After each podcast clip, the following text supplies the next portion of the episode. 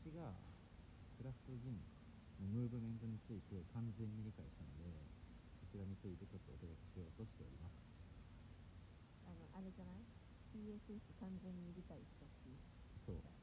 書いてるのにめっちゃ伝える当たってないっていうなネタじゃないそうそれです。クラフトジン完全に理解した今あのジン飲んでるんですよね奈良で奈良ヒッタっていうやつ奈良のなんか地元のジムみたい地な、元のジン飲み飲みながらうん、おしゃべりしているんですけどそういうのもなんかきっかけがあったのよね最近ねなん。だったっけあ大阪の大阪のうまい小料理屋みたいなとこ横目横目かうん、立ち飲み屋行ってうん、そしたらなん。かジンがいっぱいあったん。だよねそうですジンのお酒メニューの中にジンが34種類ぐらいあってうあん。ま飲まないなと思って今クラフトジンのムーブメントが3年ぐらい前からあるなっていうのを聞いてましてでまあ頼んでみた感じでした、んそれ結構その時美味しくてめっちゃ美味しかったね結構衝撃的にうまくてうんジンってジンバックとかは結構バーとかだったらある結構ジン系のメニューってあったと思うんだけど結構全く別の風にうまいなと思って多分普通にソーダ割り水割りかソーダ割りどっちだったかなソーダ割り飲んだのかなうんジントニックジントニックあトニックジントニックだったようんなんかレモン系の風味とジン自体の味がようわからなくて、ん今まで。ジンバックとかでジントニックとかで飲んでても酒やなって、なんか大学生の時の集団飲み会とかでさなんか意味わからんと頼んでたねそうそうそうそう。うん、意味わからんと頼んでたけどなんか今回横目うんで飲んだやつがえめっちゃうまいじゃん。と思って、てか味のレイヤーすごってきめ細やかさとレイヤーすごと思ってフルーティーだったり香りがすごいしたりとか、うん。俺ジントニックとかジンバックで香りを感じたことなかったん。からさ、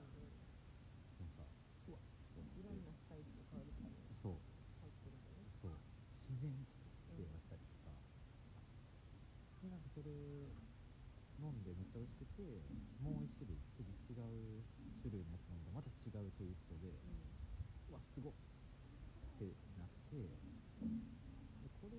この体験って何って思ったら確かに普通のカレーしか知らなかった時に初めてスパイスカレー食べた時とかあとはなんか日本のビールしか知らん時にうんあのクラフトビールうん全然知らん IPA とか飲んだ時うわスパイスの味する香りが全然違うみたいな別物の世界広がりました今みたいな。っていうのと一緒の体験がクラフトジンあってなんかイギリスとかで、えークラフトジンってムーブメントがあるみたいですよっていう話が確か2年ぐらい前に12年前に今ボーって言ってるかなあれであくタクラムタクラムキャストとかで言ってた気がしてうんうんへえと思ってもうクラフトビールはもう大衆化したからそうなってんねや。普通に単純にそれだけで思ってたんだけど。なんか結構家で醸造する人みたいなのが増えてみたいな酒税法で酒造法であかんとか、まあ、そういう話がいろいろあったりとかしながらクラフトいいねみたいな。頭だけでふーん。みたいな思ってたんやけど、まあ、ふーんっていうなんかいろいろ考えても飲んだらもうはよ飲まなあかんのかな。んかまた言うてますわ。どっかの代理店のって思ったんやけど。違いまして、うなんかそのクラフトビールクラフトコーヒーとかさん。クラフトジンジャーとかさうん、コーラとか。結構こう、まあ、使い古されたワードでもあるんですよもう次は何？そうそううん。全部クラフトにするやんみたいな、うんうんっていうのでちょっとなんかうん。侮っていたり。侮ってました私もそのクラフトビールとかそれはそれで美味しいのは知ってるんでうんまたそれかっていうそうのちょっとあるよね結構、あのー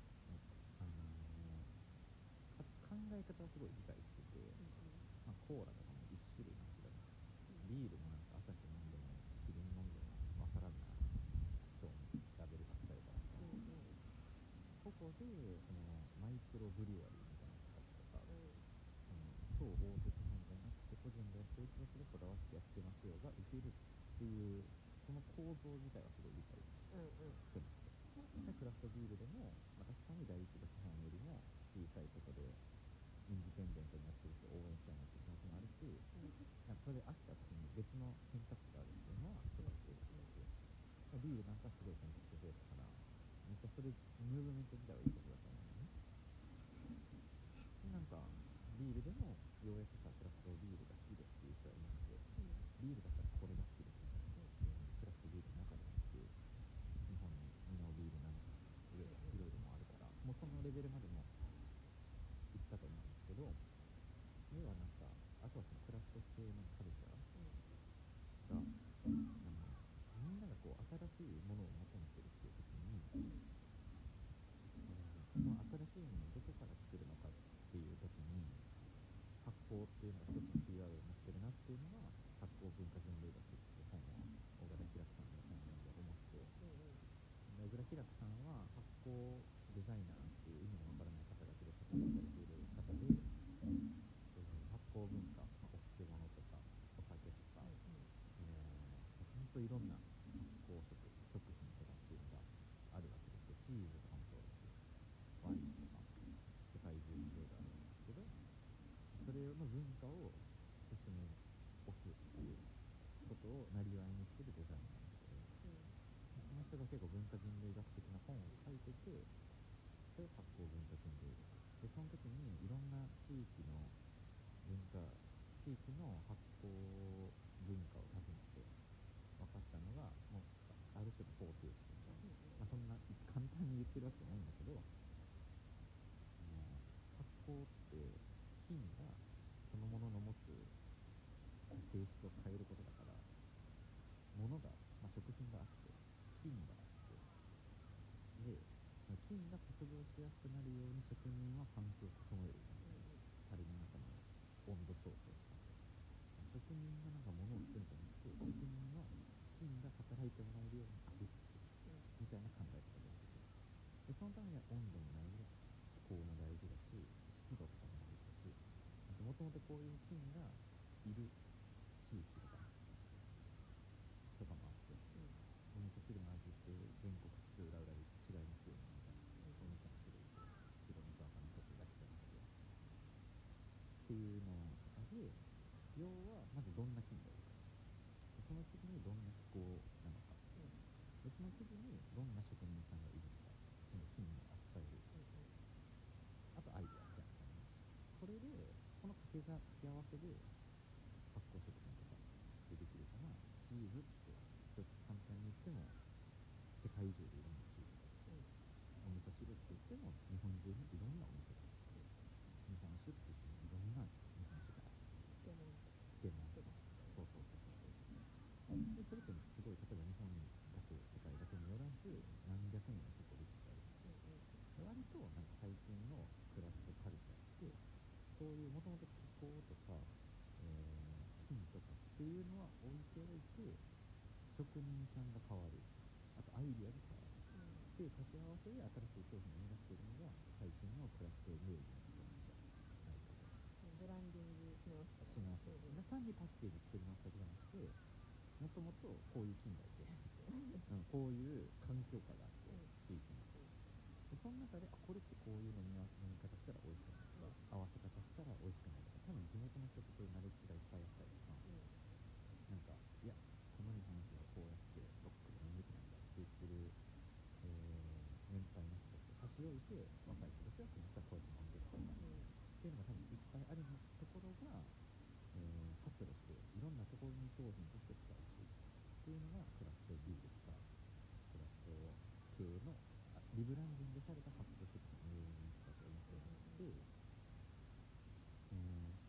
中でジンに戻ってきたジンそうそうですそうですそうでまずジンって何なのかっていうところですよね、うん、知らん。かったん。ですけど僕もである植物系の蒸留酒に香草とか、えーボタニカルを、えー付け合わせた的な定義だったん。ですけどね疲労なん。ですよね大体そうやな書いてきてそう大体植物系の蒸留酒が何かって、まあ、蒸留するしないとかねいタニカルって書いてあって言い方うぜえと思って。どのサイトにもさ、うん。ボタニカルって書いてあるどのサイトにもジンってその蒸留酒かけるボタニカルって書いてあって。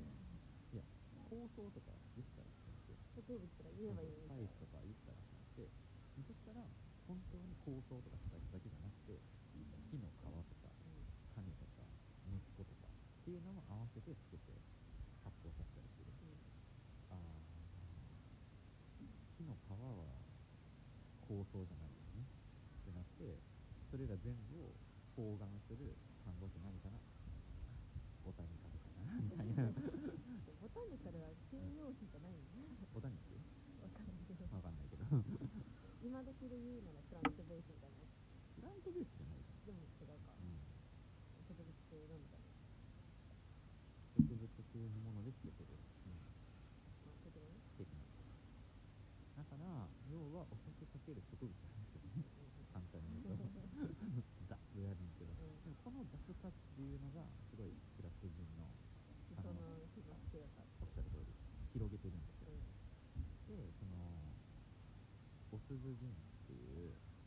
えー宮崎の宮崎のジンをあの横目でっていうお店で飲んでで実際そこポチりまして今家で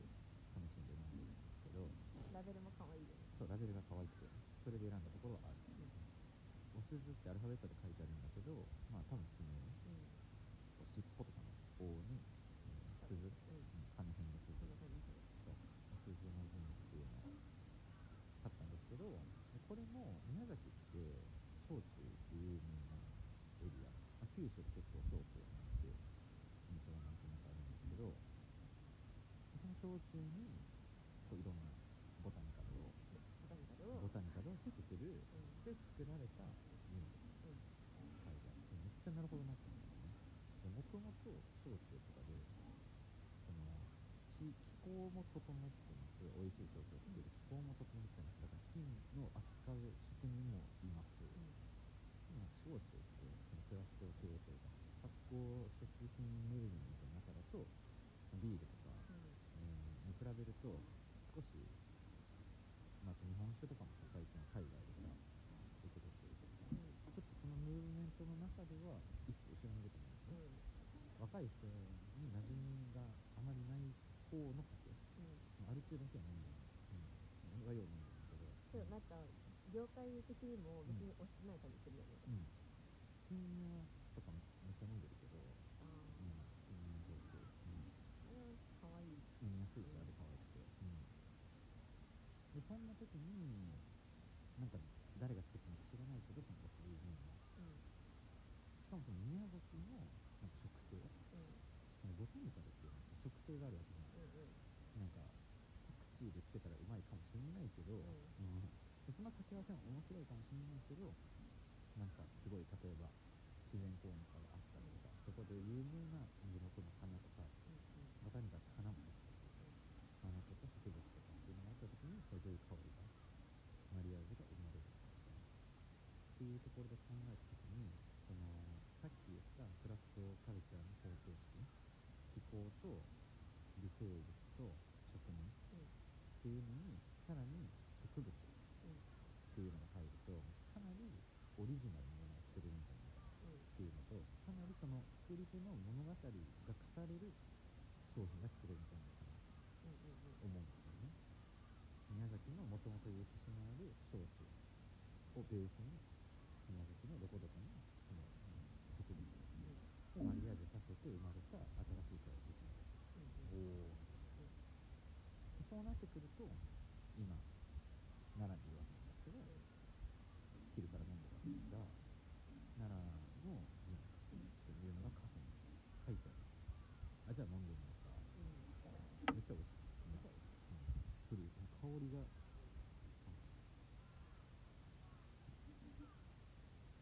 フルーツぐらい甘い香りがしててベタってるわけない、色もすごい綺麗な乳白の、うん、お酒で。でそうなったらあ買って帰ろうかなどんなジンなんだろう何が入ってるんだろうみたいな。調べてみたらその観光に行った時にその地域のことをより深掘ることになって商品としてそれを持って帰ったらさらに経済的活動が生まれることになって飲んだら家帰って飲んだらそれをまた思い出すことになるし関係がずっとできるわけですよね。だから、まあ、昨日日本酒買ったんですけどローカルの日本酒買いたいって言って。別にそれはクラフトビールでも日本酒でもできることではあるみたいな。お同期の酒を買うっていうのは。そう別にクラフトカルチャーっていわゆる横文字のカタカナの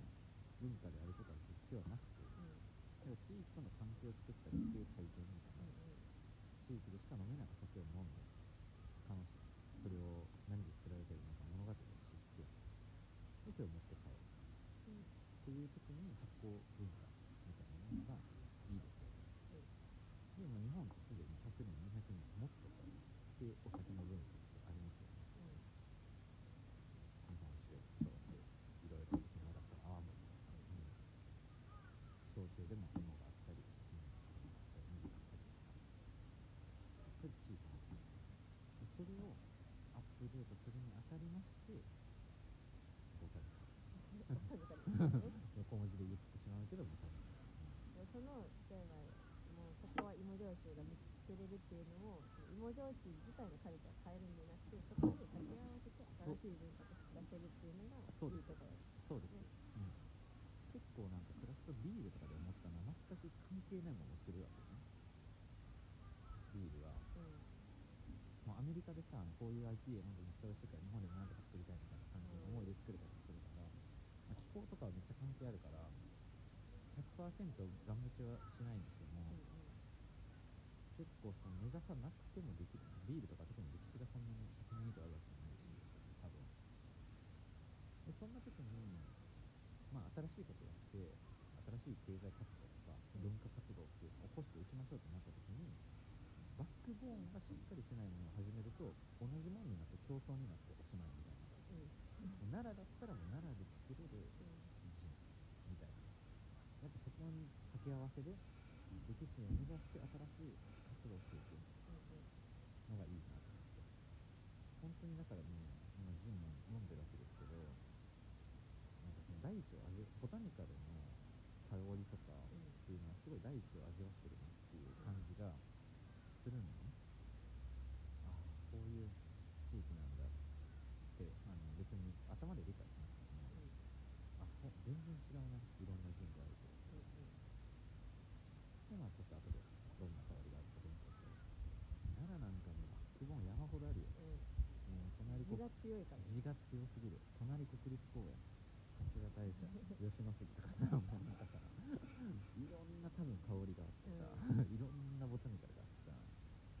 鹿のうんこ入れたって別に香りもう物語になるわけだからさ、昨日なんか試飲したうん、日本酒でさ吉野杉の樽できてましたみたいなさ樽の香りめっちゃするやつとか飲んでても、うん。そういうのも多分ジンであるよね。ある。うん。結構だからジンって何やね。んっていう何の酒やねんっていう時にその間口の広さっていうのが、うん新しい文化の裾野を作るにあたってうん。ありだなと思うわけ。ですよなんかこう文化交流とかでできるよね例えばその僕東北の出身ですけどうん奈良に移り住んで奈良の地の酒と兵庫県のボタニカルの掛け合わせでうん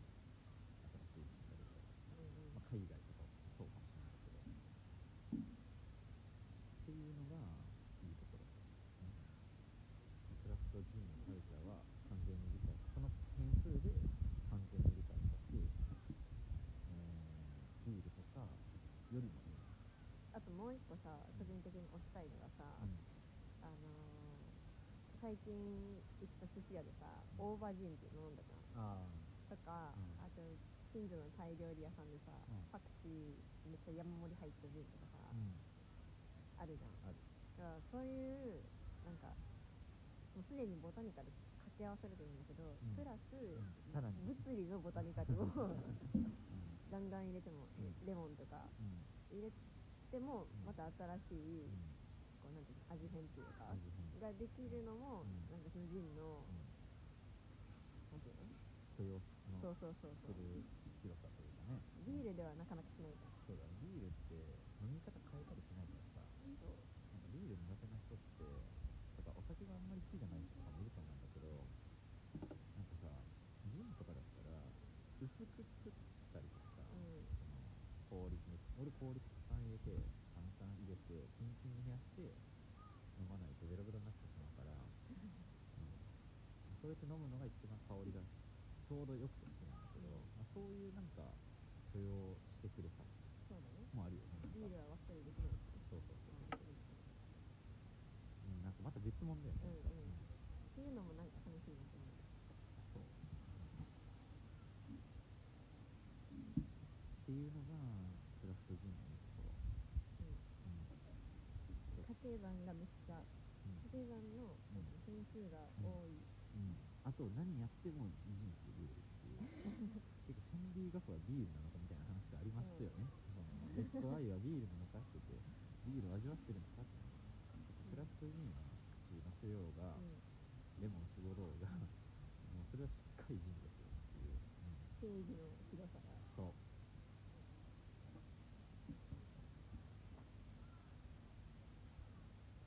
っていう、成人の話に、うん、だからみんなねパッケージがかっこいいジンとかをうん買ってみてほしくて、うんなんかさクラフトビールとかだったらさあのこの味好きかなみたいなちょっと高いし、うん。あるけどさクラフトジンってあのどっかのお店で飲んであの後に買ったりとかしてもそのやっぱり自分のその割り方というかうん。調整ができるから楽しく飲めると思うんだよね比較的無理して全部飲まなきゃいけないわけじゃないしうん基本的に水で割ったり氷で割ったり。ソうーダで割ったりするわけだし。コスパもいいよ。コスパ結局いいと思う。ね、うん。クラフトビールも一瓶